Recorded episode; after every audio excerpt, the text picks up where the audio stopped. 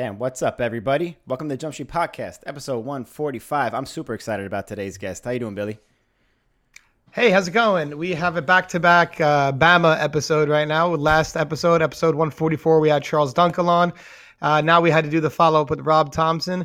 Super hyped for this episode and looking forward to it. We have a big week weekend ahead for skating, for Mm-hmm. rollerblading, for aggressive inline, whatever you want to call it. But we have the Blading Cup coming on this weekend, so uh, looking forward to that. Got a lot of people in town right now, so it's going to be a good one. But before we get started with this episode and before we talk about the current events, I would like to do my quick spiel. So if you don't, please follow us on all of our social media networks. We have a Facebook, you can give us a like. You have an Instagram, you can follow us. We have a YouTube page. You can hit the subscribe button and the notification bell if you like what you're seeing, if you like what you're hearing. We also have an iTunes. Uh, you could listen to us there. If you like what you're hearing, uh, we would appreciate it if you can give us a five star rating and review. It helps give us a boost up the algorithm. Uh, you know how that goes. Super scientific stuff. we also have a Patreon. If you would like to be a Patreon supporter, you can support us in our efforts to do these podcasts for $3 a month, as little as $3 a month. When you become a Patreon, you are automatically entered into a free giveaway every month for something from our online store. That could be a hat, a mug, a t shirt. We have a hoodie now, um, tank top as well, five panel hats. And um, we have exclusive content. So we do section reviews with our guests. We do three pieces. It's been a while since we've done one. We got to get going. I've been injured, but we're going to figure that out. Let's We get do moving. Let's get moving. we do inside outs. Those are our trick tips. And um, but we're going to do and we did a last one a section review with Charles Dunkel, and we have some post podcast footage with him on there. And we are going to do the same with our guest this on this episode, Rob Thompson. So looking forward to that. And thank you for joining. Yeah, we got lots of good stuff up there. I want to give a shout out to our patrons this week. We have uh, our new Patreon supporters Brandon Ashcraft, Matt Bednarek, Powell, Eric Larson, and Jamie Murray. Thank you so much for supporting the show. And speaking of our Patreons, we have a WTF this week brought to us by Patreon supporter Jonathan Martin. And we have a WTF veteran, which is Briggs, aka Ghost Boobs, on Instagram. Wow. uh, rough Macchio, but on the frame, not the sole plate. And it's a street clip too, which I dig also. Wow. I got to be a little bit biased against uh, from park uh, street clips versus park clips. So he did it on street too, which is awesome. He's way too uh he's way too good. He has too many like original not too many, but so many original ideas uh, on blades. Love his stuff. Huge Yes. shout out. Super cool. Huge shout out, Ghost Boobs. Give him a follow on Instagram. Him and Tree go like head to head for uh, WTFs. I feel like they're both their feeds Right. are nonstop. Just what the hell's going on? but it's awesome. They To see. have they have they have some good real estate in the in the WTF of our of our uh, collection, I guess you would say, of episodes. Yeah, they both deserve more followers. If you're not following them already on Instagram, go ahead, give them a follow. Uh, you're definitely gonna enjoy what they have to to offer on Instagram. But that being said, are we good to go with our guest, our very special guest this week, Billy? We're good, we're good to go. I'm pumped for it. Hell yeah, me too. Everybody, give it up for our guest this week, Mr. Rob Thompson. Yo, what's up, guys? Hey, welcome to the podcast. Good to uh, ha- have you on. How- Yeah, man. Thanks for having me. I'm super psyched to be here. Cool. Yeah, I'm uh, super stoked. I've been a huge fan for a long time myself. Um, just remember like everything in your career around the time, like first time seeing you, I think was, uh, I think VG12 was one of the earlier times when you were in the Battle My Crew, the Bama Battle My Crew. Um, and it goes back Life Plus, all this stuff. Obviously, Rejects came later. But um, when we have a new guest on the episode who we haven't had on in the past, I'm always curious to know how they started, what their genesis was on into rollerblading. So um, we had Charles on last week, and he was saying, uh, I was saying, oh, it doesn't seem like there were many uh, before you in Bama. Like if, it seems like you and Charles were both kind of like maybe some of the earliest guys in Bama. So how did you get into it, and uh, how did you, like what was the first video you saw? How did you kind of get into this world from uh, skating? Yeah, so that's a pretty long story, but uh, so I'm not We have originally time. from Alabama. I'm I was born in Champaign, Illinois, where I lived till I was 10 years old. And I mean, I was exposed to sports at a very, very young age, and I skateboarded when I was like seven, and I had adjustable rollerblades that were, I mean, I don't even know what brand they were. I mean, I was a little kid. I was skate, ice skating, doing everything, snowboarding, skiing.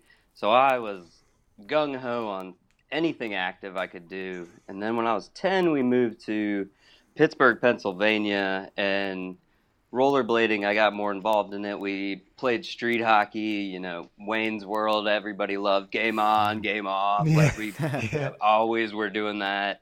Rollerblading everywhere. Um, and this is so sad.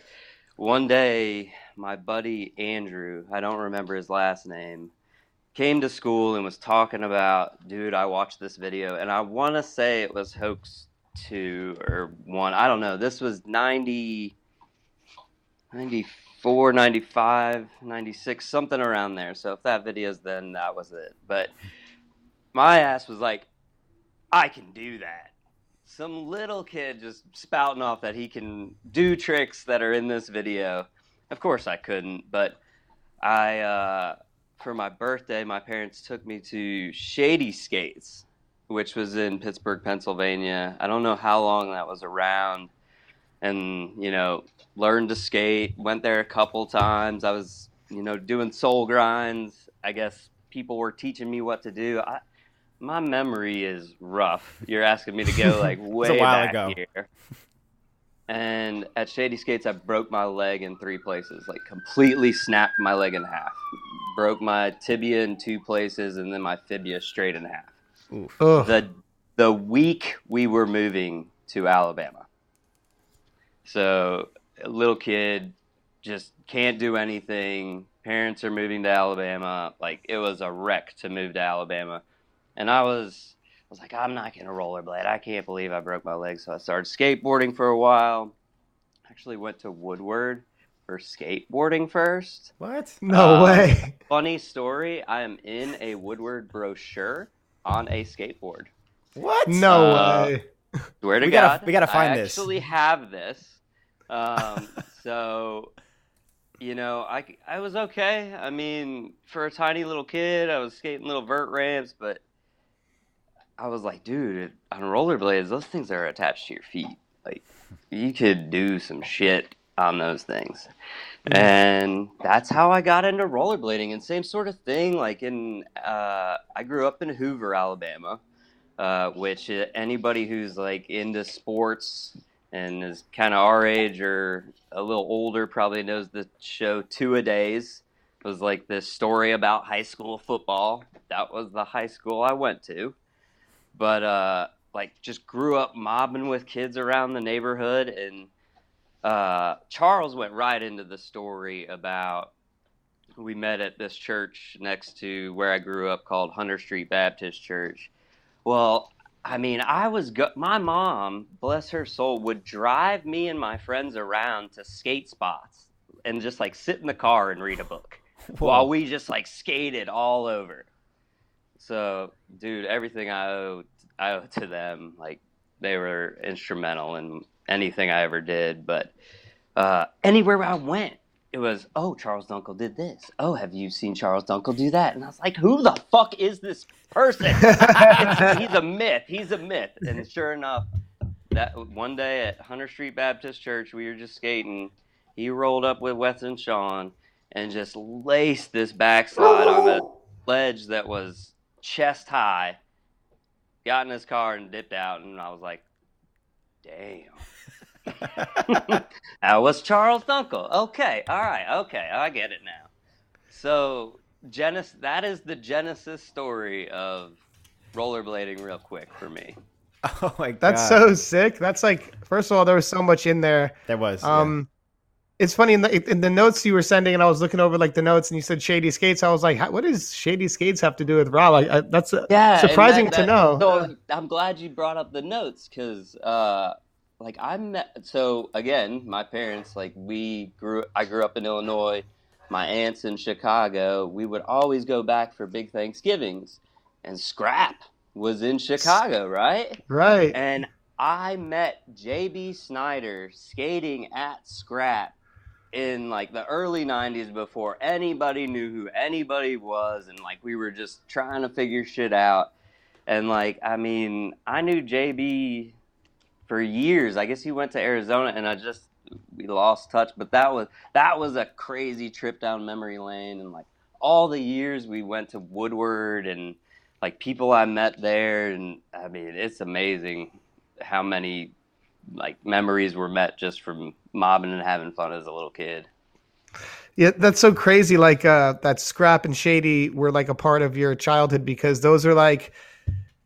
I started skating around like you know ninety six, like do you know what I mean? Like end of Yeah. ninety five, very end. And the videos I was watching, like Scrap was in there, Shady Skates was in there. You know, you'd see like clips of Jeff Frederick at Shady Skates and like VG six, and you'd see like all the guys skating like Scrap, like the Hoax two guys went there, and they were in all these uh, all these things. So it was very well known.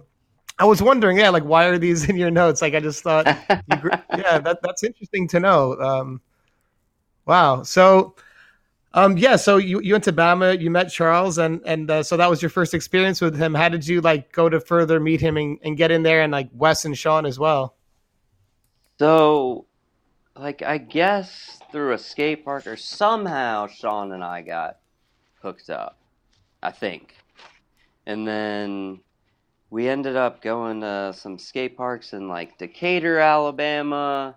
And I don't know, I guess Charles maybe had just turned 60. Charles is not that much older than me. Like, he's 40, 41 or something. I'm 39. So, like, we're pretty close in age, but like, he got his license. And then, I mean, we would always skate together in the weekends. Some crazy stuff like when I was a little kid, I call a little kid, I was like 15, I guess. I mm-hmm. remember he took me, or my parents let him, Wes, and Sean, a couple other people, we all went to an ASA down in Mobile, Alabama. And, like, I mean, I can't believe my parents let me go on this trip with Charles. It was the funnest damn trip a 15 year old could ever have and never should have been on. Yeah. Well, what what happened on that trip? Oh man, uh, I don't know. I might have placed in the AM contest. I think that might have been where like Salomon recognized who I was and was like, "Hey, do you want some skates?" Or I think that was like my first exposure to like getting asked to do something. Um, I know I'm jumping kind of around, but again, my parent, I, I was really fortunate. Uh, my parents took me to like NIS contests in uh, Detroit. I actually went to Fisherman's Wharf in San Francisco for a NIS contest Oh, and like through these ASAs, like I eventually, I only made it to like one final. I, it, it's funny as hell. Like for as competitive as I am and the perception that I have out there, I've never won a fucking thing. Really? I never noticed that. So like I made it. I feel to, like you've that- won an IMYTA though, right? Didn't you? Nah, man, I never won No? Oh, that's crazy. Damn. Um, but uh, so I did make it to like finals, and I got to go to like Las Vegas and like Naples, Florida one year, and see all like Aaron Feinberg, and like I mean, it was amazing to see these people skate park like out of control, out of this world, and that's co- sort of when like money was flying around like crazy too. So. Mm. I mean, it- this is so fun to be here. You guys made me think about things that I hadn't thought about in uh, 20 years. yeah. It's so fun. Yeah. You, you were so excited um, when you sent us the the list of like all the ideas you had jotting down. I was like, "This is gold! I can't wait to post this and like see what people think." You'll nobody except for shout out Montgomery Monsters in the chat. Nobody except for Montgomery Monsters guessed that you were going to be the guest. So I was like excited to actually announce that it was you coming on the show. So I think it took people by surprise. And uh, yeah, no, you, you. I love how excited you are, and it just makes us more excited to actually talk about this shit too because you know we love hearing these stories, and you're such a popular guy. And I mean, so sort of back to the question, like, it was just an evolution. I mean, growing up, we really only saw each other during the weekends. And like, weekends were mob skating time.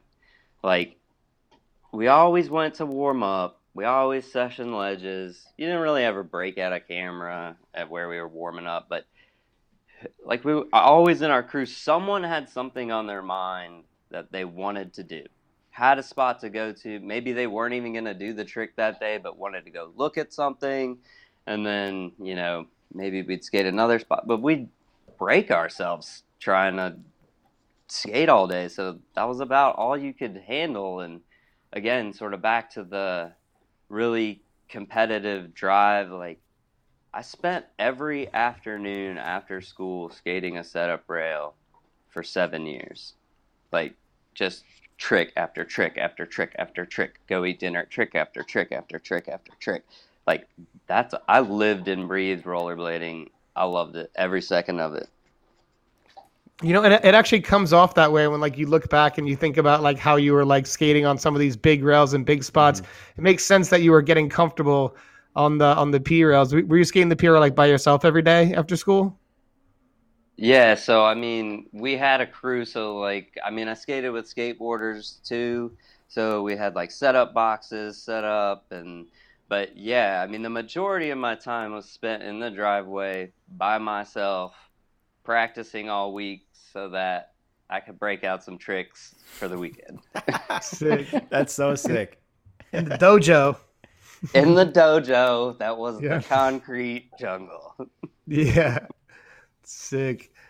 That's cool. So you got you skated with had skateboarders that you skated with. I remember I was talking to Charles about uh, his experience with some of the skateboarders in Alabama, and I know some of them were a little hostile, especially yeah. back in the day. But you didn't have that experience. I like never had that experience anywhere that I went. I mean, it was weird. Like sometimes I'd like hear sort of a snide offhand comment, but I mean, I'm not trying to fight. I'm not really like can ignore that. I mean, if I ever saw something happen to someone, yes, it would get addressed, but I didn't experience any of what happened to Charles. And I also went away for a period of time to college. I mean, I left Birmingham. I didn't go far. I went to Auburn, which is literally just two hours south. But, you know, I mean, I'm away at school. I'm not coming to hang out in Birmingham every week. I'm partying and going to football games. Come on. yeah. yeah, Auburn's Beer like uh, pong was that. a fucking priority. Get it straight. yeah, right. Well, I, heard you got like credits for that at Auburn. It was like accredited uh, class, the beer pong class, right? Yeah, the beer pong team. Yeah, yeah. The beer pong team. I mean, there's math involved. It's like a 100 course. yeah. Take away one cup, or two at the same time, bounced it in. It's like you know, there's a dynamics in there and uh, physics. Um, so yeah, I'm, I'm, i was also interested to hear the uh, the NIS and ASA stuff. Like you know, I think a lot of people really know you as like when they look at your skating and especially in the sections just like a very hardcore street skater at least in at least to your like what your characters in skating but you were you were going out to like a lot of these NIS and ASA competitions like in that era too so there was like a drive to want to be in there too huh yeah i mean i want like i saw these guys on tv and in magazines i mean maybe this sounds superficial but i had goals man like I yeah. wanted a pro skate. I wanted to be in magazines. Like mm-hmm. I wanted attention. I yeah. wanted to be someone someone was like that dude inspired me to kill myself. on rollerblades in a good way. Yeah, yeah, yeah, yeah. You you get what I'm saying, like definitely. And that's the way I looked at like Dustin Latimer and Josh Petty and Charles Dunkel. I mean, these. I wanted to do tricks like that. I, I ain't gonna try anything like Charles, but you know what I'm saying.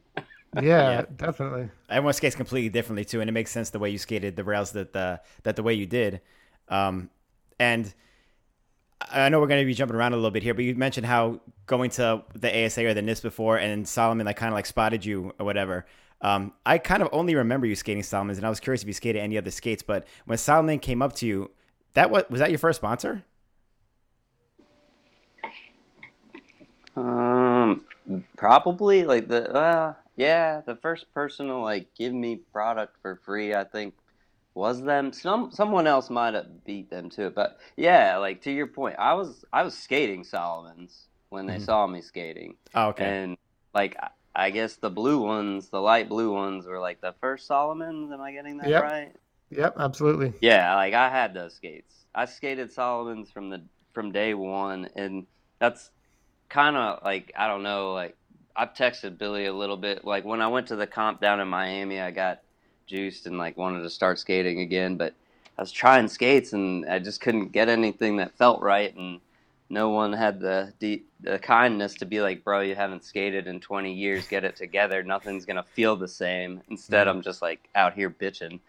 Um, but yeah, I I have skated different skates, and you know, uh, like the cream razors, hmm dude, you could torque anything. Like I don't even know how to torque, In the first rail I jumped on, I was like, boop, did it, Mhm. awesome.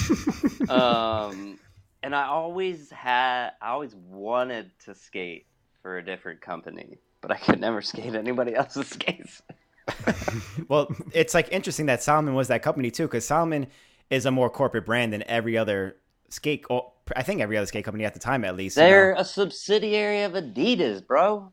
yeah. So Yeah. how so how was that? I My mean, checks said Adidas on them, that's and they pretty actually gave me a damn check. Well, that's That's that's a bonus of I skating wish for I a had a corporate. picture. You should have saved Nah, the check. I just meant a paper check. Like, who gives somebody a paper check? Put it in my account. I mean, that existed back then. Direct deposit, wire the shit. Help. yeah. We got I'm paper checks get back in the day. Yeah, paper checks back then. So funny. We got paper checks back then. Well, And- I, I think even the fact getting checks from skating is like something that was way more prevalent back then uh, at all. Yeah. So h- how did it go from like how did it start? Like, uh, well, I know your relationship started with Salomon at at uh, Mobile, Alabama, but uh, how did it get into the place where you, you got on the team? Because Salomon team was a pretty prestigious team. Like, you know, you had Vinnie Minton, Aaron Feinberg, you know, Wilfred Rosignol, Shane Scour, the list goes on, and and you were part of those ranks. Um, and then yeah, getting a check pro and eventually getting a skate. So how did that uh, relationship kind of cultivate? Two skates. Oh, that's right, two skates. I forgot about that. Uh, you know, I don't even really know how it all happened. I know, like, I was being flowed product, and then I was AM and making just a little bit of money and got a little more product, but I was getting clips, right? So I was like, I'm gonna make a whole section, and they weren't really asking me to make a section. And I guess that was the first Salomon video, and I was still am then. Um, but after that video, they were like, "Yep, we're gonna, you're gonna be pro and get a skate." And I was like, "Hell yeah!" I'm not asking questions. I honestly couldn't tell you. Someone else may know the answer to that, but it was that's literally how it happened in my mind. That's sick. Um, so very naturally, then I guess, like very just, yeah. Yo, so when I was a super grommet, like when my mom was driving me around to places, I was trying to get sponsored so hard, and Razors was just like, "You're not good enough. You're not good enough." Charles Dunkel is our man in Alabama. Yeah, you're. It's not happening. And I was so bitter, so bitter. Damn, they, they, they only needed one from Alabama. That's it. Just one. We've got enough. Okay. Yeah. that makes no sense because there were like 20 skaters in New York City on Razors at that time. like everyone no, rode but Razors in New York. I, I, I think I think there was like a lot of flow, but in terms of like getting on the team, it was just like uh, yeah. Dustin and Mike. And I think I think Razors felt the same about New York. They were like, "All right, we got Dustin and Mike. Yeah. That's enough for right now. Well, and I mean, I'm sure, like, I'm sure the guys before me had a hand in it. I'm sure they were like, "Hey, we're just taking the Sam and doing this with him." Like, maybe they did. Again, they're corporate. I don't know. hmm Yeah. But the relationship between Salomon and I did not end on tasteful terms. Like, man, they did not like me. And when Brandon Campbell got on the team, oh, bro, balls to the wall. We thought we were rock stars. Just like, man, when we went to Puerto Rico, Oh, that was the best trip. I didn't even skate. I, I had a torn ACL. They fly me to Puerto Rico. Brandon Campbell and I are there just I think he might have skated, but we just were terrorizing the beach and having fun the entire time. I feel like Salomon was kind of like known for this thing. Like, you know, you like you look at like the old Salomon videos of like Aaron and Shane, like, you know, Aaron's like throwing up somewhere and like speaking a language that you really can't understand. I feel like that's like that was kind of like part and parcel of like the Salomon legacy, you know? You, you know, you had shoes to fill. You had big shoes to fill. I was trying, man. I tried. I was trying. Uh, you know who I wish I knew where he was? Wilfred Rosignol. yes. Wilfred was the baddest dude. I watched him get run over by a car, and What? he was fine. He was fine. Just What? got up like it was nothing, and he was the nicest, kindest, go out of your way to do anything for you person. Like, I hope he's good, man. Yeah, it's been a minute since I've uh, heard from Wilfred. I hope he's good too. It kind of seems like it fell off. He had like the best style too. So smooth. Great style. Yeah. Mm-hmm. Great skater. Mm-hmm.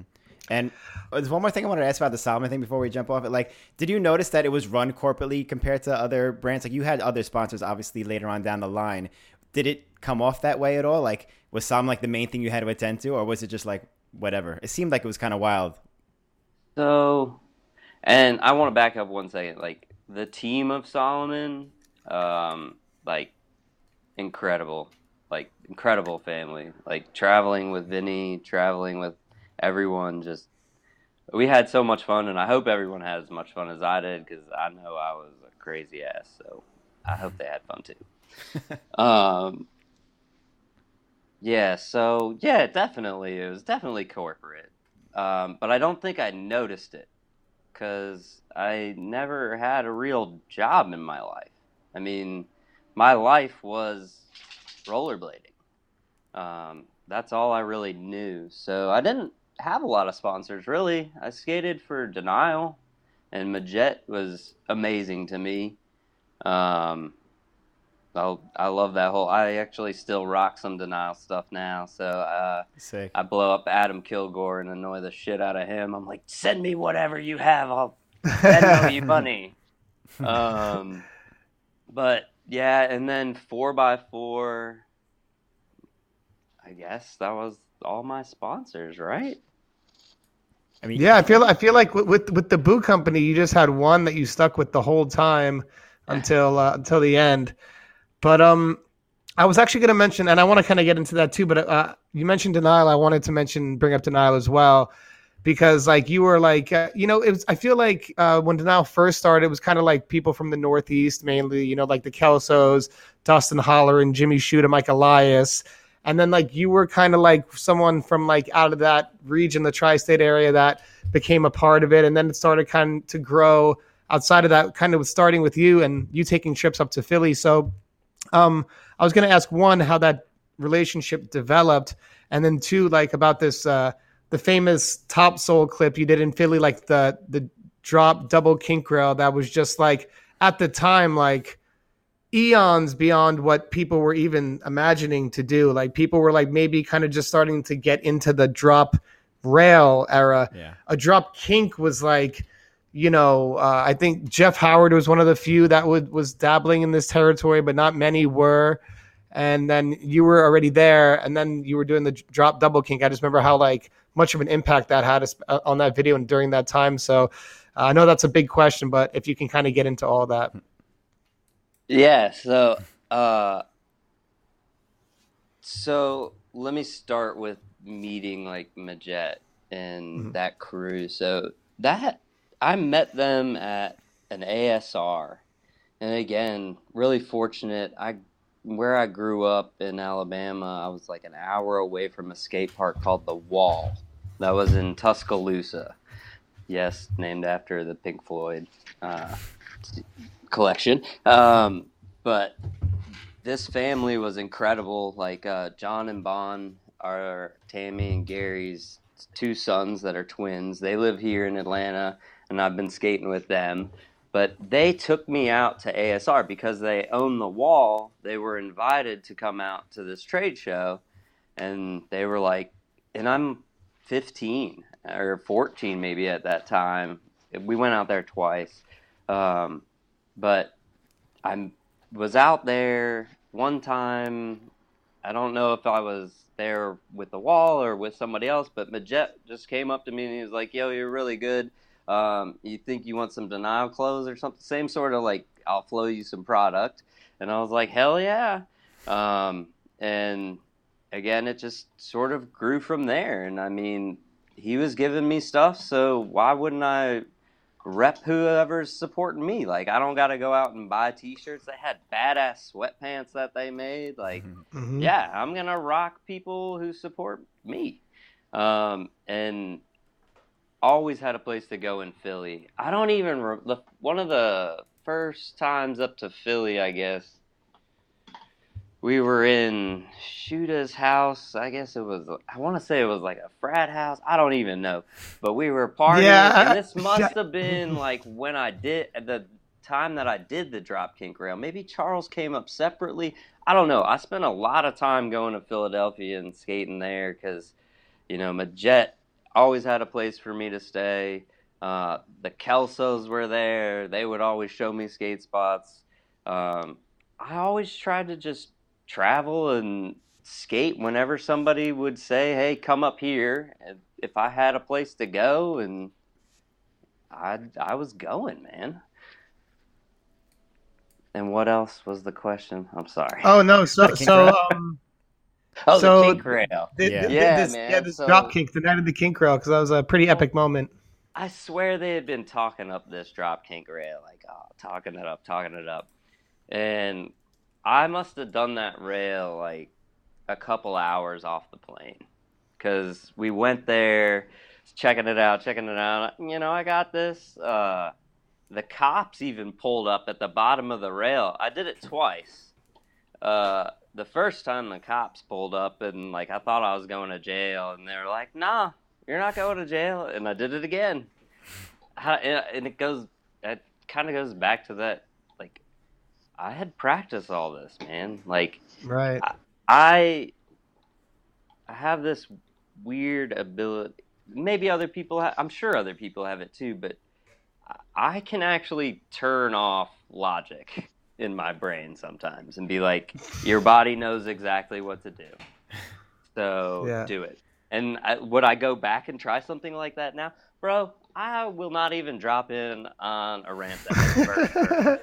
Like I'm Yeah. not trying drop rails. I'm out here. I do a soul grind, and I'm like, bro, did you see that? Yeah. that's sick.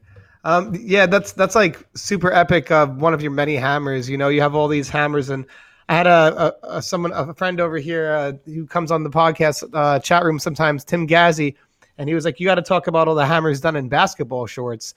and that in and of itself is crazy. The amount of huge kink rails and hammers and gap the flats on kink rails and huge things that you did in basketball shorts was was wild. Did you ever have to like pay the price for that, like on the leg, on the injuries, because there's not much protection.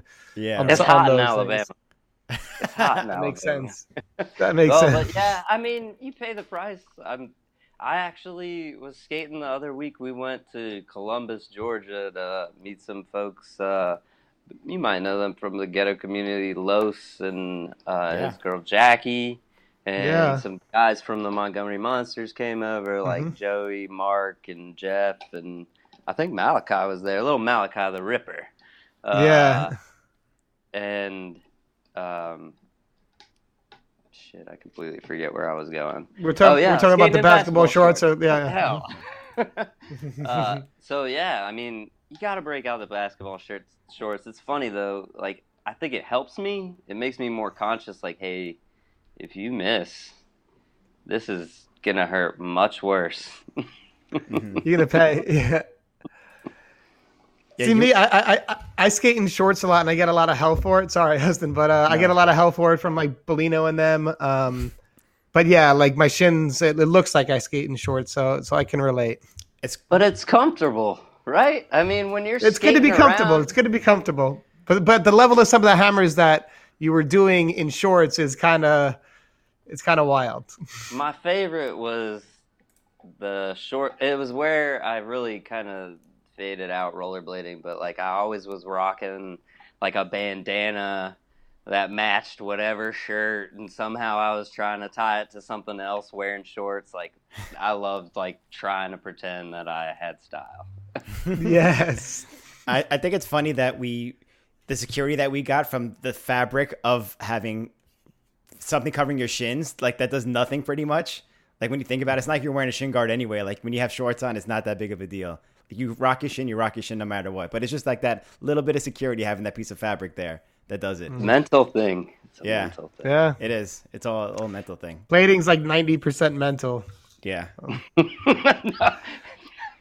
Dude, no, it is not. Do not. No, you don't think so? Why did you get bit in the ass by that? I feel like most of it is. I'm telling you, like you have. You said ninety percent mental. Well, I, th- I think a lot of the, lo- lo- though I think a lot, yeah, that's high, but a, a lot of the is things that hold you back from what you can do at a skate park versus what you do in street is like the risk factors, the things that stand in the way, and you have to kind of overcome that. All of that's, it's not so much about ability a lot of the time. It's about like kind of getting over things in your head and putting it in perspective. So there's a lot, there's a big psychological aspect, I think. Yeah. Okay, and you got. I'm coming at this a little different. Like, like I said, I'm trying to skate a little bit, right? So, Mhm. like, I spent 15 years not skating and not treating my body with the respect that it should be treated, and because of that, literally skating around when I started back like five months ago was hell. Like you have to have some physical ability, like muscles built to do it. Mhm. Yeah. Um, so, and then the mental part, I guess, could become an issue. Yeah. No, I, I I know what you mean. I, I guess I guess I mean when you get to like a certain level, because I could fully relate. I had time where I had to take like a year off uh, for like a shoulder injury, or almost a year, and then just like skating around wore me out. Got so tired so fast, and even just like backsiding a quarter pipe, like it was, it just wasn't as easy as I had taken it for granted for before. So I I, I know what you're saying. Yeah, that's a good point. Yeah. Um, when we we're talking about like the hammers, because when we're talking about like the hammers and everything, I want to like continue on that that train, um, and talk about that. We talk about epic tricks of yours. Like, Can I, get a hammer off my chest? If I Go hope for it. someone from Philadelphia is listening. edit? So, Rancho Bernardino, where I did Soul Grind, Jump the Kink to Soul Grind, and I think Brandon Campbell died trying to do Soul Grind to Front Farm. Y'all know the spot I'm talking about? Was it in Rancho Bernardo, Rancho Bernardo, Do you know the spot? California. Yeah, Yeah. yeah, yeah. Mm-hmm. And Jimmy Shuda, like way back in an uh, denial, one of the first videos out of Philadelphia, soul grinded this rail. Yes. Um, and man, did they talk shit on me? They were like, "Bro, you won't even do the rail," and they bet me money. Somebody, Jimmy Shuda, owes me ten dollars. Shoot up, we got to get that money up. Yeah, I mean, we're talking interest. I am in finance. I mean, this has gone on for too long. At interest, we got to be talking at at least 95 $96 right now. Come on. Pushing, pushing the Benjamin. Come on, let's make it simple. Just one piece of paper. Shoot, let's get Oh, that that's paper up. Let's get that paper up. But I wanted to continue to talk about um, the IMYTA. I believe it was the Esco Zoo IMYTA where you jumped off the fence onto the rail, the soul grind. And I believe it was was it Rob G that called you out on it and that like kind Oh, of definitely. fired you up. I wanted to talk about that because that was an iconic moment, and not only a kind of iconic moment, but one of the most iconic IMYTA moments of the time. So I want to know like your side of the story from that. You're hopped up on the fence about the gap to the rail. You're it seems like you're kind of like scared on the fence about it. No pun intended. You know, I missed the first time, right? Yeah, you know gutted I it. ate Yeah. it the Yeah. first time. That I never saw that fall in anything. I'd love to see that. It's in the, was uh, like, oh, IMYTA actual the IMYTA DVD. It's in it, I think, or Yeah, a video you group or something like that. Yeah, Oh, a video group, I think. Yeah, like the fisheye shot of it more right in front. Yeah, but it's in there. But um, yeah, what was it like from your experience? Like you were kind of hesitant about it, then Rob G called you out. Like you don't, you can't do it, Rob, and then you just laced it. Um, and the crowd went fucking crazy. It was so sick. I got to know like your side of it. Dude, that has to be like one of the greatest feelings a person could experience, like in their life. I mean, eh, like the crowd, I couldn't see anything but people standing up on that fence. And I mean, perception is reality. I didn't think I was hesitating. I know Mac was, I was like holding Mac's hand trying to get steady. So maybe my, I was hesitating, but I thought I was just getting steady. Uh, but yeah, Rob G knew exactly how to throw some gasoline on that. Him yelling that out, I was like, "What in the fuck did you say that what shit?" in tarnation? yeah, exactly. I'm sorry. I'm. I should have disclaimered. I'm probably gonna like cancel myself before I ever got started. So forgive Nah. my What do you mean? no, no, Uh, no.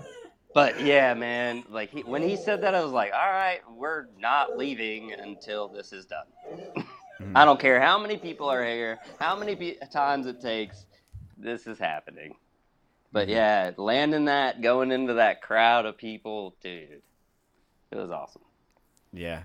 I, I was hoping that Rob G would be in the chat because he usually is in our live chats, but I don't think he is right now. I would have loved to have him comment on this also while Well, you're here. and I mean, Rob and I had skated a lot before that IMYTA. I mean, I was lucky. Like, I had met lots of these people in, like, just in history. I mean, ASA and stuff like that.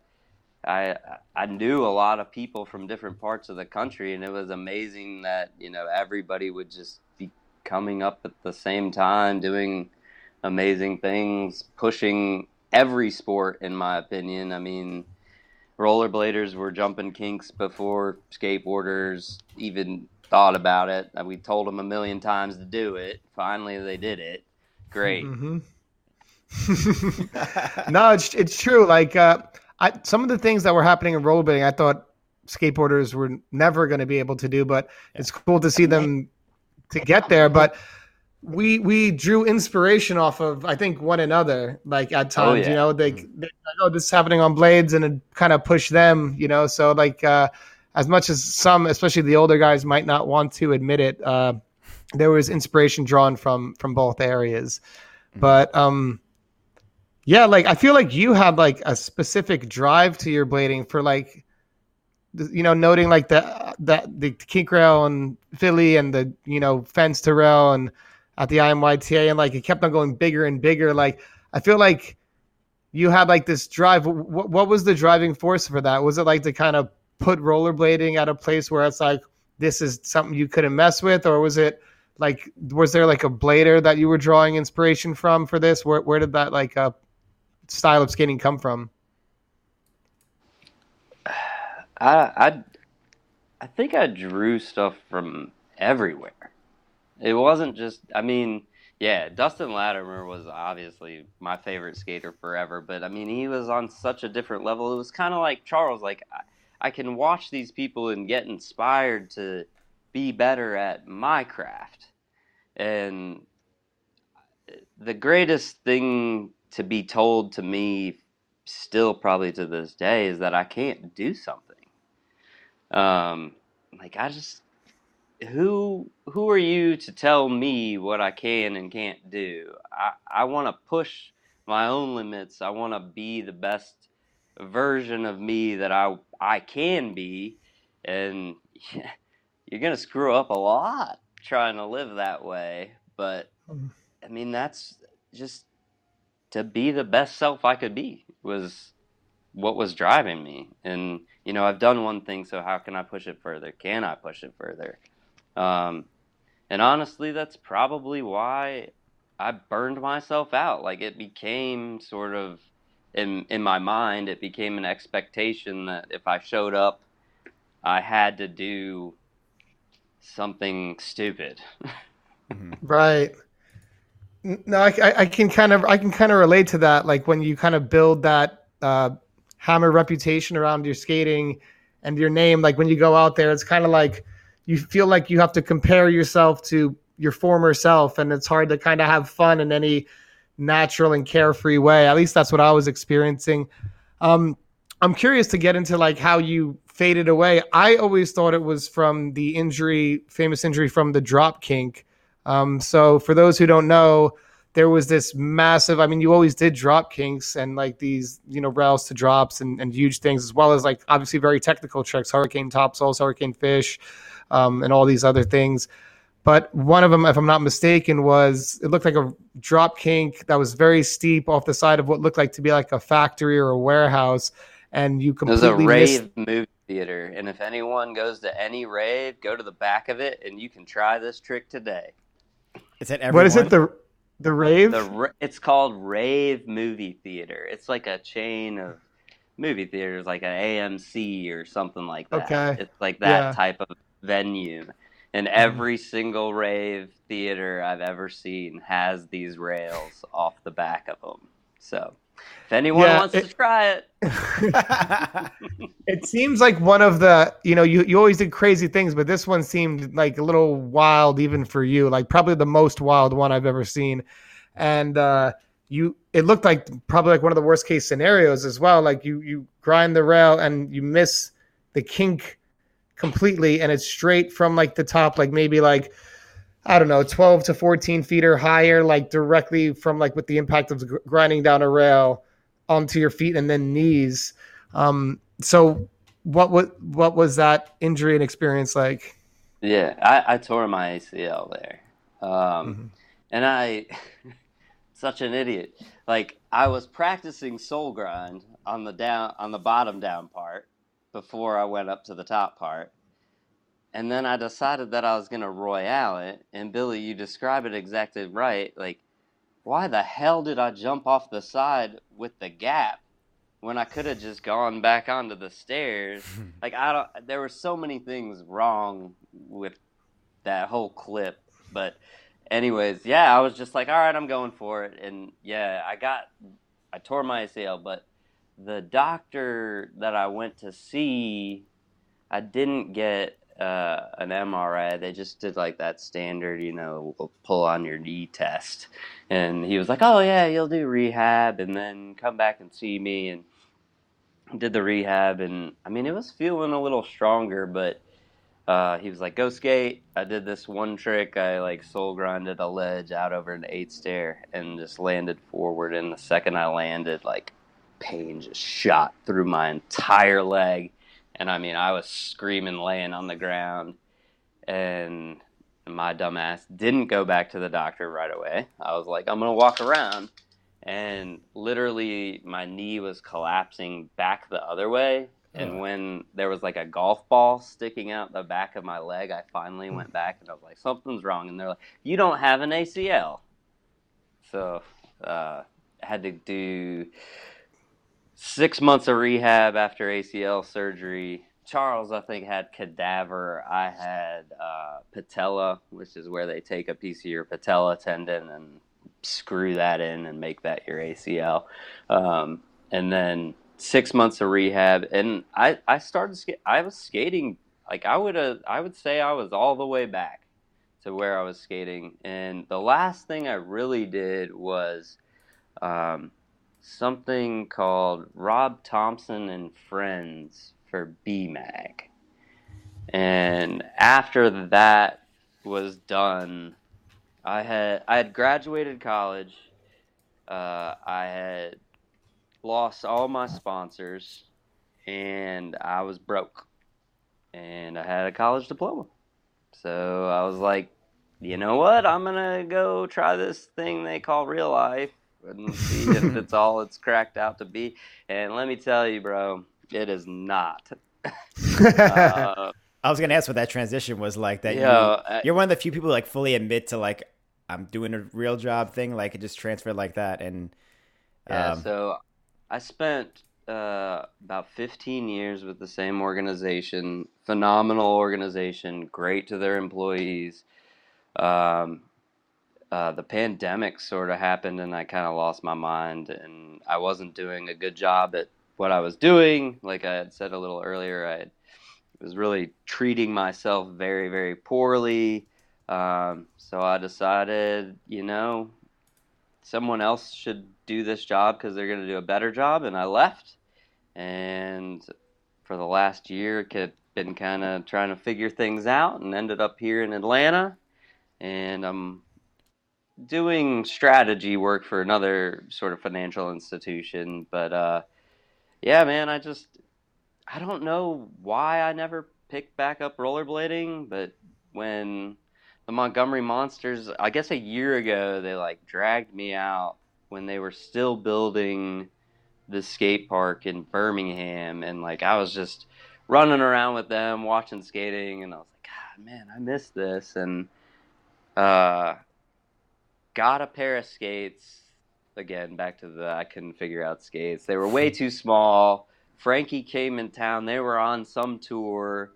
Got to hang out with them a little bit, but like this was the first time I had put back on rollerblades in years, and I broke my my ring finger falling off of a curb this high because like I just had no strength, didn't know what the heck I was doing.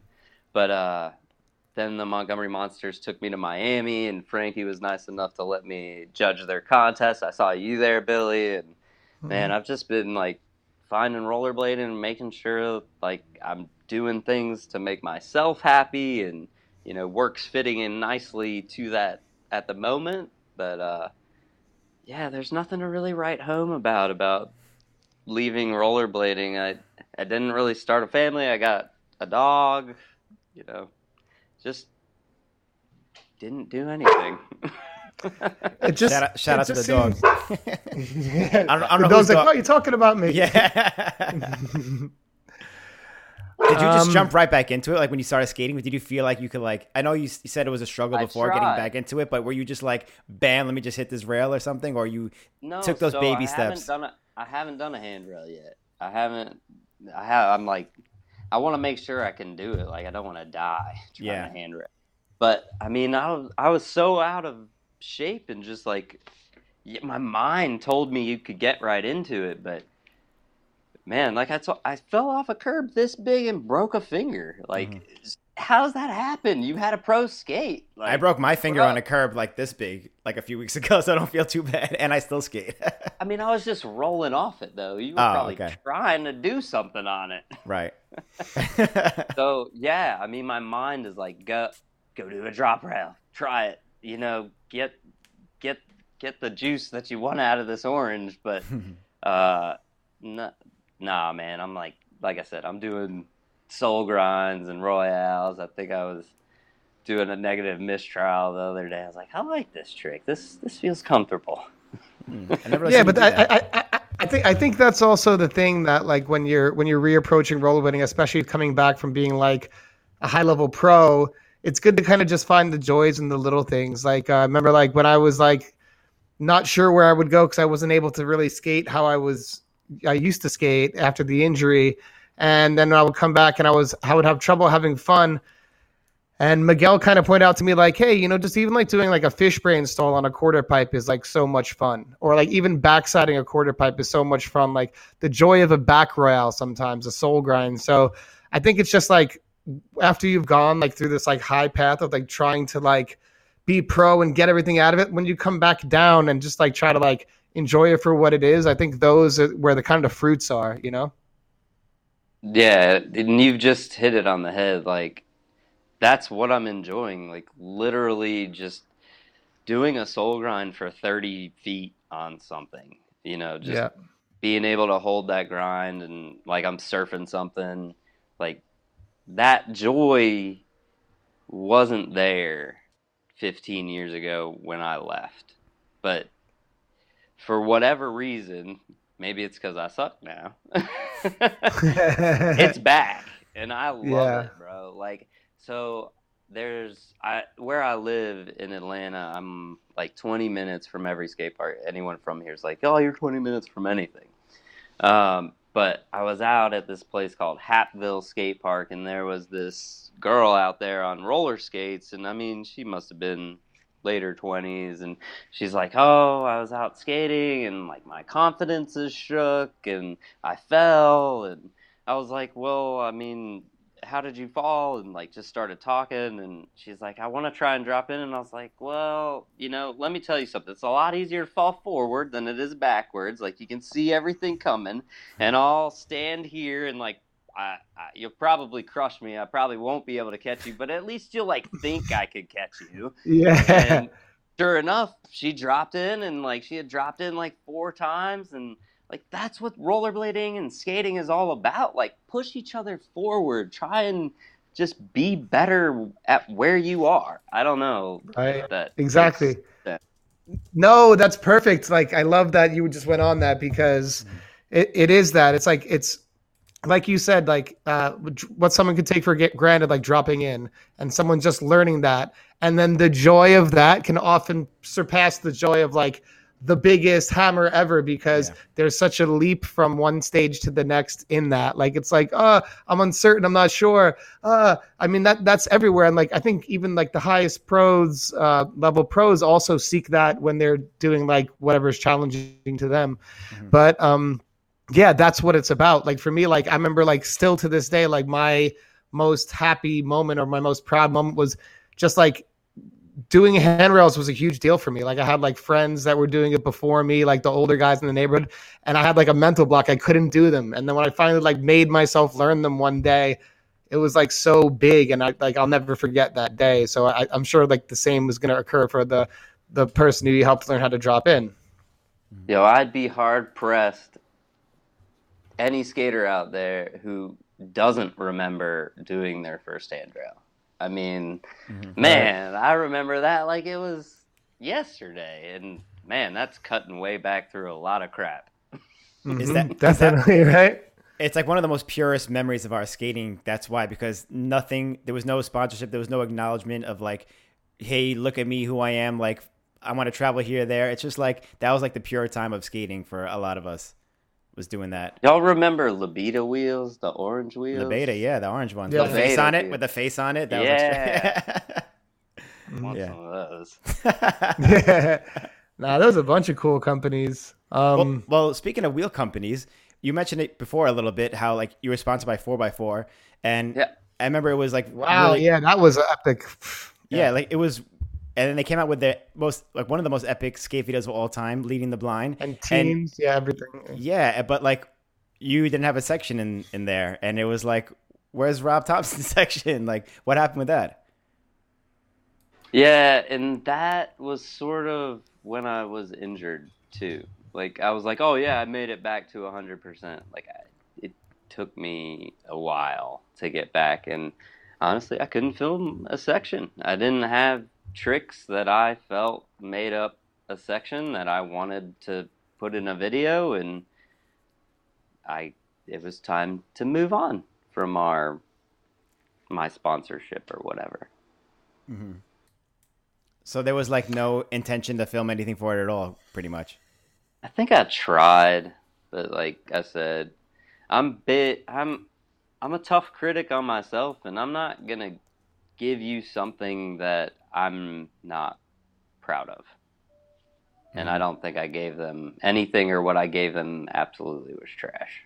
So I thought it was. I thought it was trash, but uh, That's that's that's high level uh, team stuff. So I, so I could I, I know what you're saying, especially being a harsh critic myself. So I could I could relate. I doubt it myself, like, but I know what you mean. yeah. Um, in a little bit, we're going to open it up for questions from the audience and some from some some of our Patreon members who have some questions for you. But I actually just got a text from Mikey Yeager, and uh, he's watching this episode right now, and he has an insightful Micah? question that he would like me to ask you.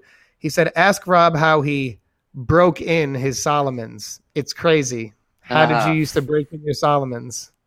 So I always had this thing about I never skated t- skates real tight. I don't know. Maybe that was from breaking my leg. uh, I don't know. Whatever.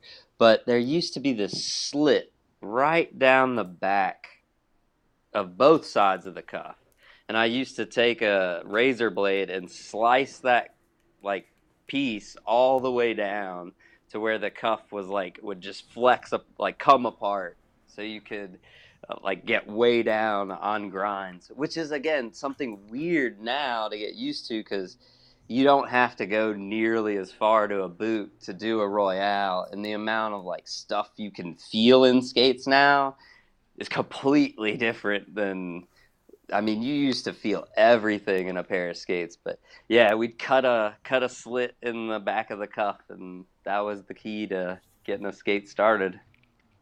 So like down like literally behind the back of the skate. Yeah, not So, like, like, how- perfectly in the back. There was like, like on the sides. Yeah, like on the, right on the side, and Ah. you take the inside one and just slice it. You would cut And you through ran- it completely.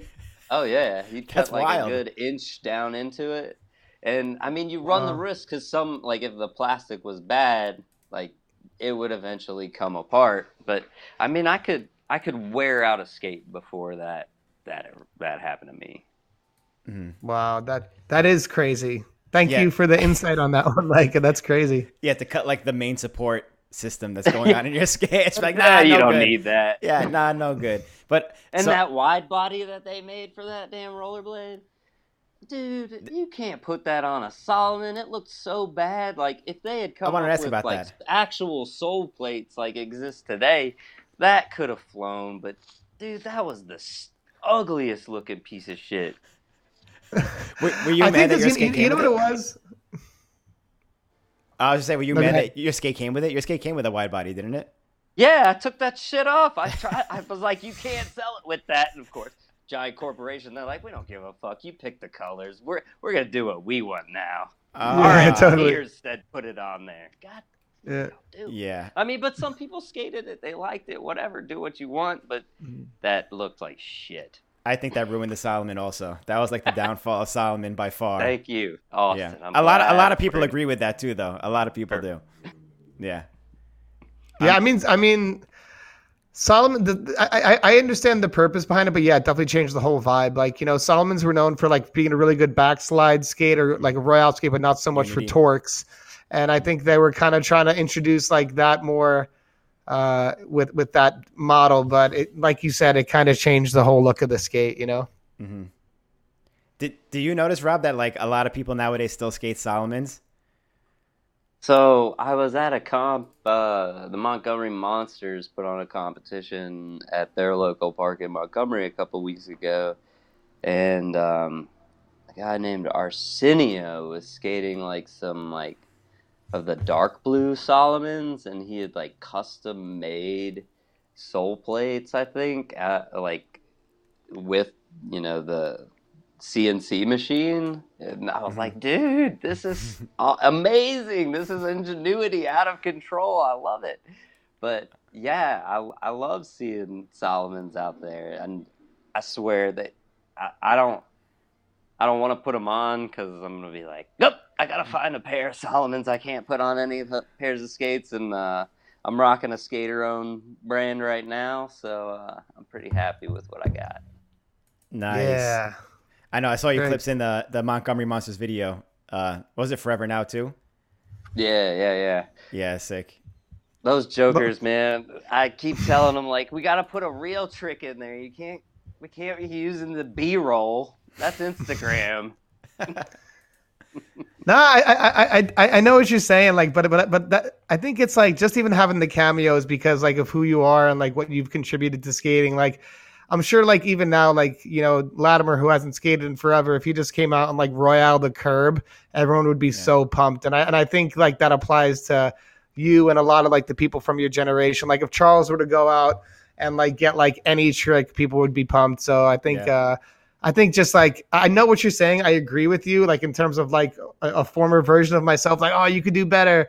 But um, I think some people are just happy to see the clips too. You know. hmm yeah, and I mean, I uh, like coming out is all because of the Montgomery Monsters. Like, I was, and I've told you guys, like, I don't do anything with social media, so like stuff I see is usually sent to me, and what you've just said, Billy, was exactly what they were saying. They're like, dude, just come hang out. Like, even if you don't want to rollerblade, just you know, you beat, you did skate, you were, you were a professional skater. Like, people would like to see you, and I was like, I never really thought about it like that. So I just started coming around, and you know, you can't be around something like that and for too long without being like I gotta get some skates. Totally. Yeah. no, I agree. I, I like. I, I, think. I think it is like that, and like it, it's it's hard to like relate that to me to like how I feel. Like I think as a how I feel like I like agree with you. Like oh, you got to do better. But then I think of it from outside. Like man, I would be so pumped to see John Elliott Macchio a curb. Like, yeah. you know what I mean? You just be like, whoa, yes, like you know. So I think that that applies around the, the field. But um, uh, go ahead, Austin. I know you got some questions. Yeah, no, um, I, was just gonna say, it seems like you're very happy and satisfied with the way skating went for you. Um, you you look back on it, like I see the smile on your face and everything when you're talking to you. Just love it so much. Is there anything that you would have done differently in your skating career, like looking back on it as a 39 year old adult now? Yeah, man. I mean, I wish I had somehow seen a path for me to stay connected to rollerblading. And there probably was, but I was just too selfish and just, you know, not thinking about like what's to make me happy, what maybe am I thinking other people think I should be doing and how I should be looked at. Like that's what I would change. I would like to care less about what other people were thinking and more about what I just wanted to do. And that's only comes with age. Like you can't tell a 17 year old crazy ass that. They ain't gonna listen. Right. I was gonna say the same exact thing. That's something that like you advice you get from like a mentor, you know. But like, right. And it's out there too, especially with social media. I know you're not on social media, but like Instagram all the time. I see like motivational speakers and, and advice for 20 year olds, people coming out of school and college and shit. And it's pretty much very similar to what you're saying right now. But it's so hard to hammer that into your head when you're that young. Yeah. And all you see is like yeah. the end product, like people being successful. You're just like, I want to get there. That's it. Like you don't want to necessarily have the patience to go through all that. Um, but yeah, no, that that's a great way to look back on everything because I feel like most of us would have done that as well.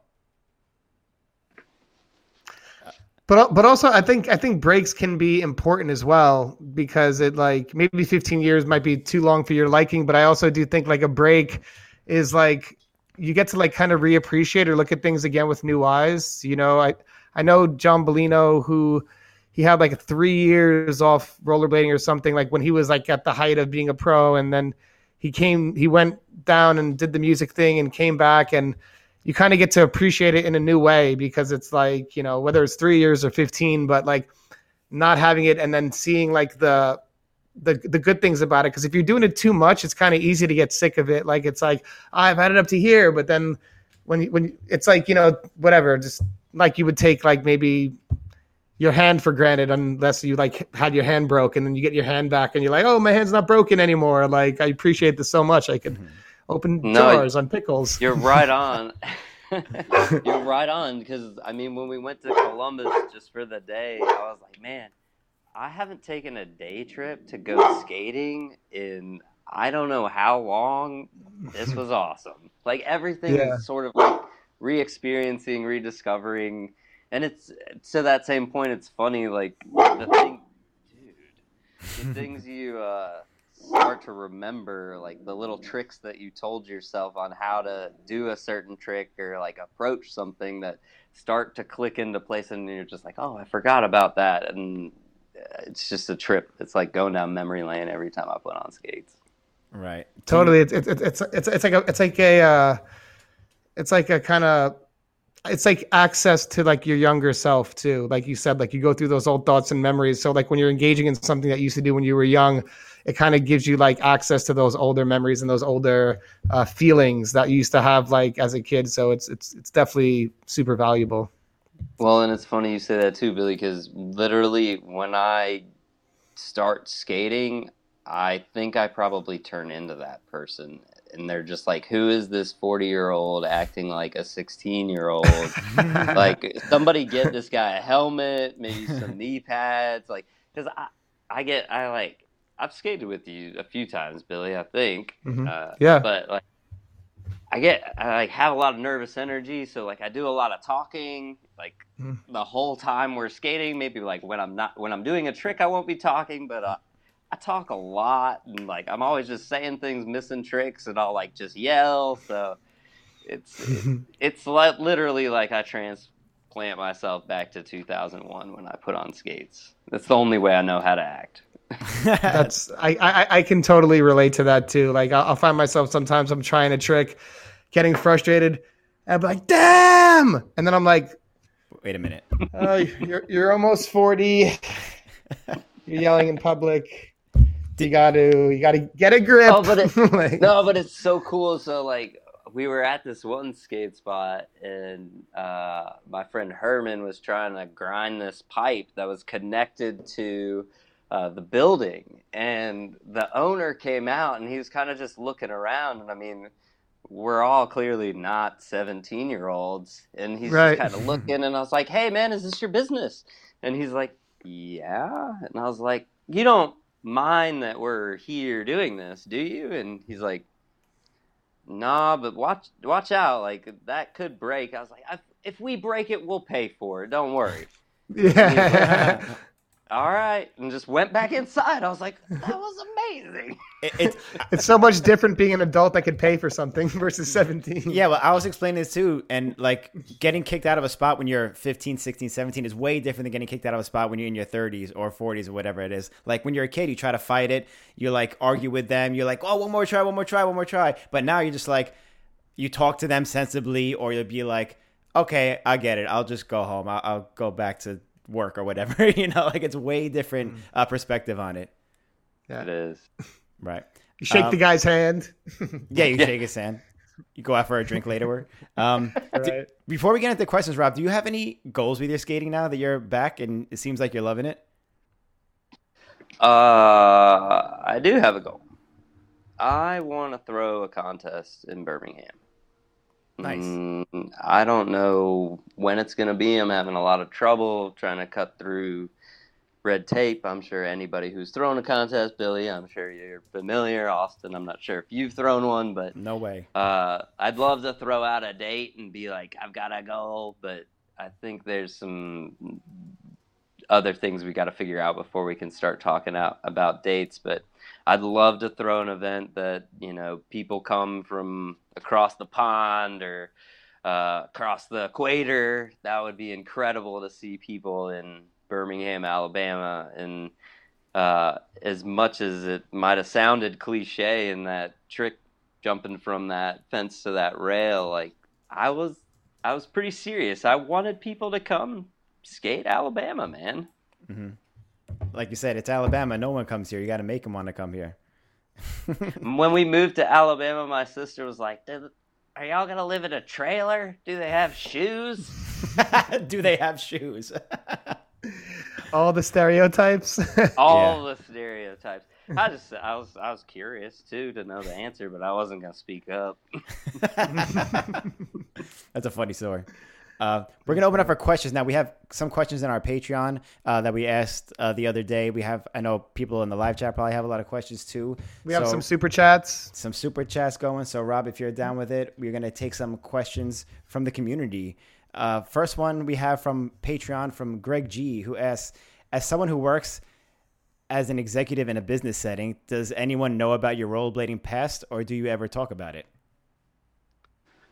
So, a few people do know about my past. Uh, it's not something that I try and bring up, but other people like to bring it up. So, I, I don't.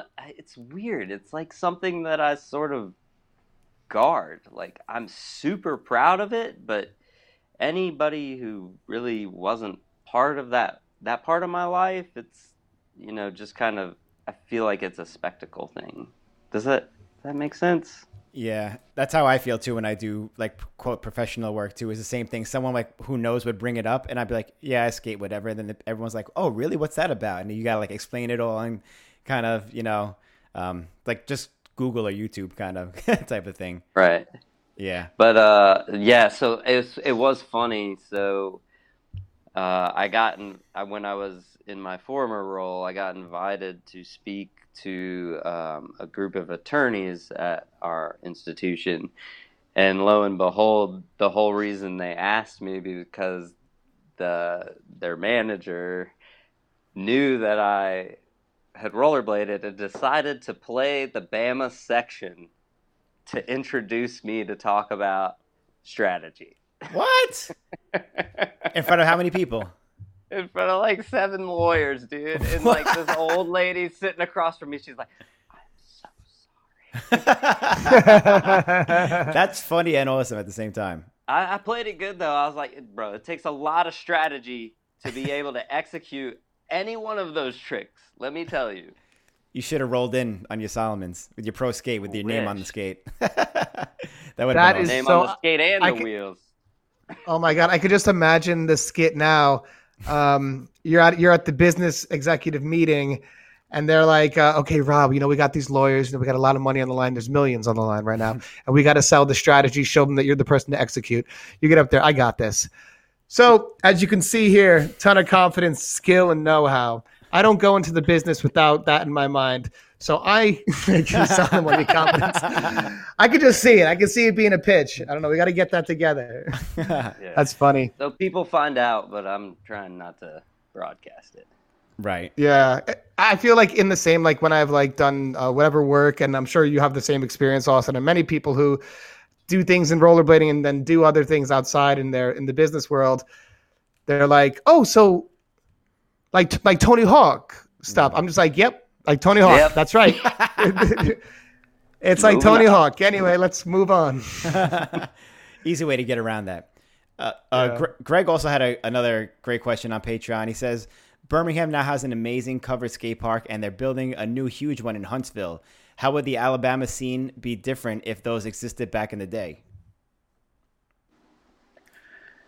Oh, I mean, I I don't know how it would be different. It probably probably would have been bigger for sure. I mean, it was it was hard to find one another back in the day. I mean, we'd like talk to each other on AOL chat or whatever that was called, and like Charles really described like making a video and how challenging that was. So, I I mean, I yeah, that's how I, th- I think it would have been bigger. There would have been more skaters. It probably would have pushed the envelope further, faster. Um, yeah, Yeah. Different generation of skaters now with all the skate parks that we have everywhere, all over the world. and I love skate. Like skating park is like a great place to meet and like or learn to do tricks. But like, man, all that stuff's put there to skate, y'all. Like. For real. it's more fun to find stuff that they didn't put this together for you and make Yeah. it your own. The Totally. creative aspect of it changes everything. Uh, last pa- last Patreon question we had before moving on to the live chat. Uh, Ronnie Rascal says, "Serious question: Who is Bob Johnson, and why does he wear a clown mask?" I saw a few Bob Uh, Johnson co- uh, yo. questions. we will get into that at the skate contest. Okay, so we'll- we'll leave it at that We then. can't listen. We, we can't let everything out the bag. We're gonna keep that in. That's right. I, I told you nothing was off limits, but we'll steer it a little bit. Okay, okay. That's right. Okay. Um, so for the live chat, we have some super chats coming in here also. Uh, like we say all the time, half our super chats go to our guests, and we prioritize the super chat questions. So if you have any, drop them below. Um, ben Sanders says, "Huge inspiration, Rob. What moment most made you feel like a rock star?" Good question. Yeah, I like that one. Uh, dude, I mean, without question, that IMYTA trick. Like, Yeah. that felt like a rock star in rollerblading. I will tell on myself, like, from acting like a rock star perspective, like, when we used to go to France every year on the Salomon team, and we would do, like, product testing and, like, just kick it, and, you know, they'd shaft us with contracts and all that fun jazz. But uh, we got kicked out of one hotel and had to go stay in another hotel that was right above the train tracks. And I'm gonna bring Brandon Campbell into this. Him and I broke this painting off the wall and then threw it down onto the train tracks with like a whole bunch of other stuff from the hotel room. That felt like a rock star moment. I'm not proud of that, but shit, it was fun. Yeah, it's good to have it in the bag. Uh, ben Sanders also had another super chat question. He asked, "Did you ever consider starting a product company?"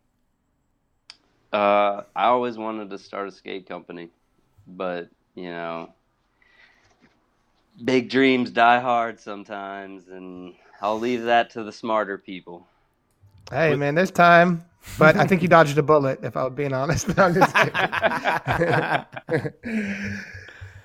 Do you Um, have any uh, regular questions? Yeah, yeah, we got some regular questions we'll take here before we go into the Patreon and go through uh, some some of the section commentary on some of these parts coming up. Austin, what parts do we have lined up?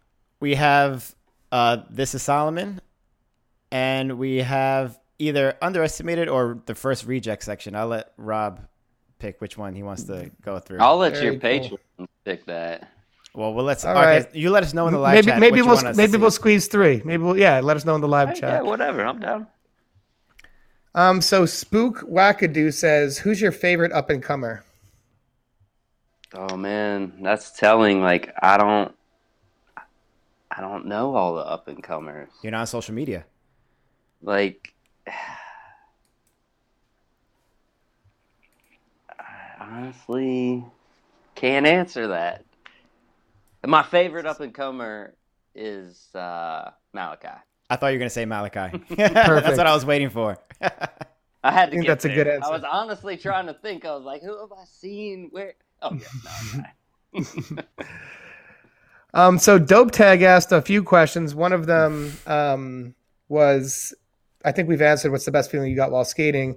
Um, but in, uh, his first question is, what is the trick that you are most proud of? Maybe several tricks. Um, that could be the soul grind too, but it could be also uh, something different. Yeah, the fence to the rail was more of like I'd call that a party trick. Um, that rail in Philadelphia, that topsoul was probably the first most serious trick that I had done, and I was super proud of that because I laid it down for the denial team and like. Man, I was getting props from Jeff Fredericks when we were at the house. Like everybody was giving me props. That was Damn, the best feeling I ever had was that one. that's sick. Especially those guys like the forefathers in Philly. They had like the, the house Jimmy lived on. I believe was called Winter Street, which is like him, Jason Diaz, Brian Lux, Frederick was there all the time. So I can Yeah. imagine the commotion that was around when you landed that trick for sure. They weren't there. We just went there and partied after it was done. They watched it. I bet tape. that's so sick. And I mean, I was like, I was like 15 years old, man. I was a little ass kid too. I was having so much fun. That's so sick. Like first time up in well, you're from uh, you know not far away in Pittsburgh, but probably first but time in was Philly. the first time. Yeah, first. Yeah, wow. Okay, uh, se- 17 BKS says uh, the ridiculous backside royale 270 to one story drop in G15. Um, was that one try only? That was Battle My Crew, right? Out of my crew, yeah. So no, that was not first try at all. And the 360 out was a complete accident. I was No. trying a 180 out, and I actually No. I busted my lip on my knee. That you don't. See. I mean, I landed it perfect. I didn't even touch the ground, but like I did, I didn't judge how big the drop was. And like, I mean, I I was still a little kid in that video too. Mm-hmm. So like the the gravity just kept me spinning, and I landed it. Wow. That was back in the day when we could just put trash in videos. Like, oh man, that was sick. Yeah, put it in. No, that was That was back Still in the day when we epic were- to this We had we had cat like reflexes and we could pull shit off like that too. right. Yes, that was very true. insane. Um, okay, Dope Tag has so many questions. I feel like we could take Yeah. one more from him. Um, uh, we'll go with his question six. what are your thoughts on Brandon Campbell? Did it feel competitive to skate with him? It's a good question. Uh, so it's funny. Like when I think about competition, it's completely different than other people think about it. Uh, I always had this reputation, like I wanted to show you up. Uh, really, I'm just not smart enough, and the tricks you do inspire me to want to try those tricks. Um, and that's normally what was happening in with Brandon. Like we just fed off each other, man. Like I don't I never really was trying to compete with him. It was just really like, you know, you want to do something, I, I know you're good enough to do it. I'm going to get behind you and support you, and you do the same for me. And that's sort of how that went. That's cool. Yeah. Um, all right, we'll take like two or three more. I got a couple lined up here, but Tim Parker says, "What was your favorite pr- place you've traveled to skate?" Again, I, I didn't skate, but Salomon sending me to Puerto Rico was amazing. And Johnny Donahoe took the best picture ever of me standing in this graveyard, literally the over the ocean. Like, Mhm. I wish I had this picture. He, oh man, it was amazing. Like that was the best place I've ever been. And I just want to put this out there, like when we traveled to skate, we didn't see cool stuff. Like a place is a place is a place in skating. That's I wish I had seen cool stuff when I was in like Scotland and Ireland and uh, England. Like, but we didn't see anything. We, the, we were the help. Go skate. No, I was. I remember trying to explain this to my uh, ex girlfriend years ago.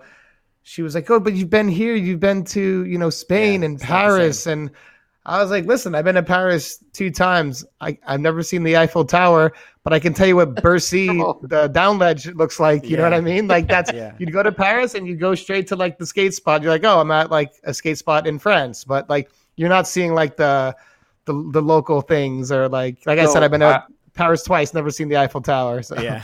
I will bring this up. There was a comp in New York that I went to. ECTS. New York, New York was an awesome. Every time we went there, I had a fucking blast. I loved New York, um, and that comp specifically has a special place in my heart because that was so much fun. Yeah, I have a memory of that too because I was on the train with my friends when you were on the train also going to the spot. You're talking about the Globe, right?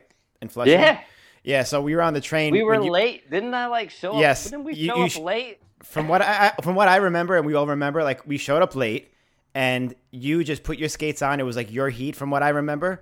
And you laced every trick better than everyone else. You did like fish brain to Savannah. You cleared the grate by like 20 feet. right. You, I, I right. forgot what else you did. You did a million other tricks that were just all perfect, and we were like, "Wasn't he on the train with us? Didn't he just get? All, he just put his skates on and you destroyed it." So that's funny that you mentioned that. Dude, that co- that was so much fun. That trip.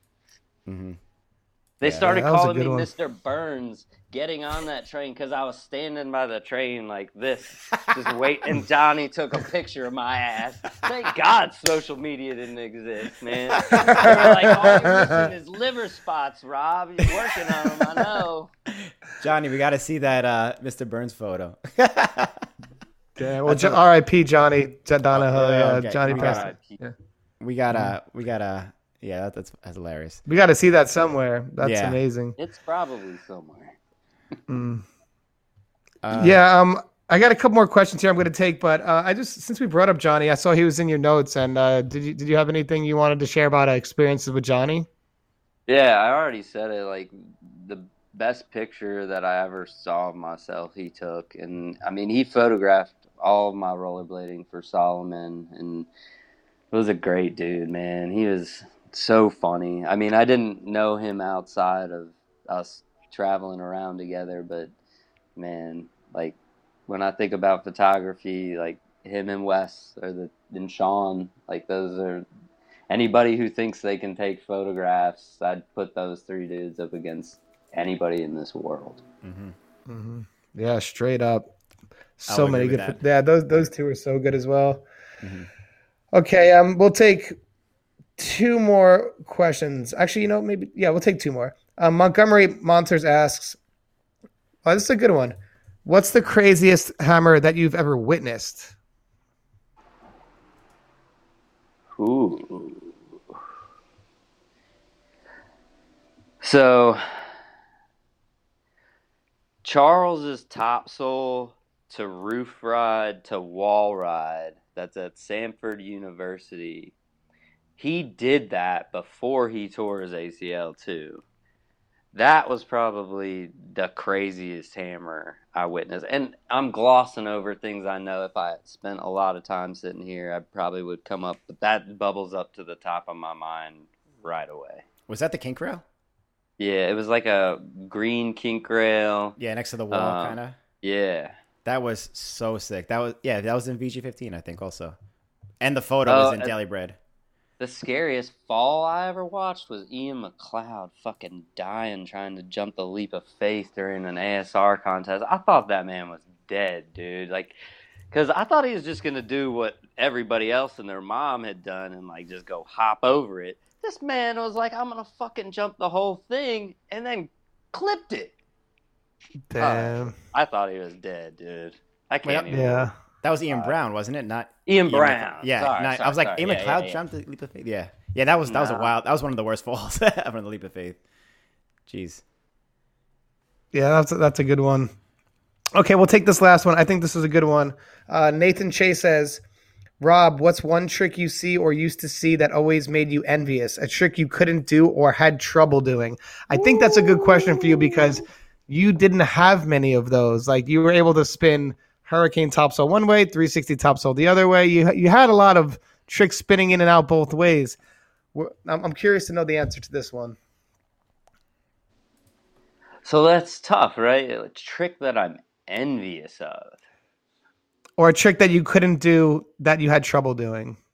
So I cannot do I can do like one or two switch tricks, but I don't skate switch because when I broke my leg when I was 12 in three places, my leg doesn't line up straight. So like my foot, if it's straight, my knees curved in like that. So hmm. like doing switch tricks, I- I just like can't do switch tricks. So every time I watch Maddie do a badass switch trick, it makes me envious. There you go. Mm, okay, that's a, that, that's that's a good question. Yeah. I like that one. All right. Well, um, we're gonna go to the Patreon now and check out some of these sections and go through that. Um, Rob, I just want to say thank you for coming on this podcast and sharing the story with us. Hopefully, we'll have you come on again. But before we let you go, do you have any last words, shout outs, or people you want to thank yous, things like, like that before uh, we end this? Yeah, sure. Um, yeah, first of all, thank you guys. This was fun. Like I said, you know, I had spent a couple days thinking back on all these things and amazing time of my life. I should probably think about it a little more. Um, uh, big thank yous to, to my parents that I've already mentioned. You know, they sacrificed so much to, to let me follow a dream as a really young kid. So, shout out to them charles trace bama crew everybody. I'm gonna forget montgomery monsters. Uh, every skater who's come before me that you know pushes the envelope or wants to do their own thing and everybody who comes after me uh, just keep having fun. If if you lose having fun that's that's gonna it's gonna get even more rough. So just have fun. Hell yeah. That's what's up. Thank Rob. you, Rob. And uh, I'm sorry, Russell. Go ahead. No, I was gonna say, Rob, this has been awesome having you. Thank you so much for coming on this. I genuinely enjoyed the hell out of every second of this episode. I think everyone else in the chat did also. Um, don't go anywhere. We're gonna stay here and do the Patreon stuff. But for everyone watching, thank you so much, and we'll catch you all on the next one. Peace.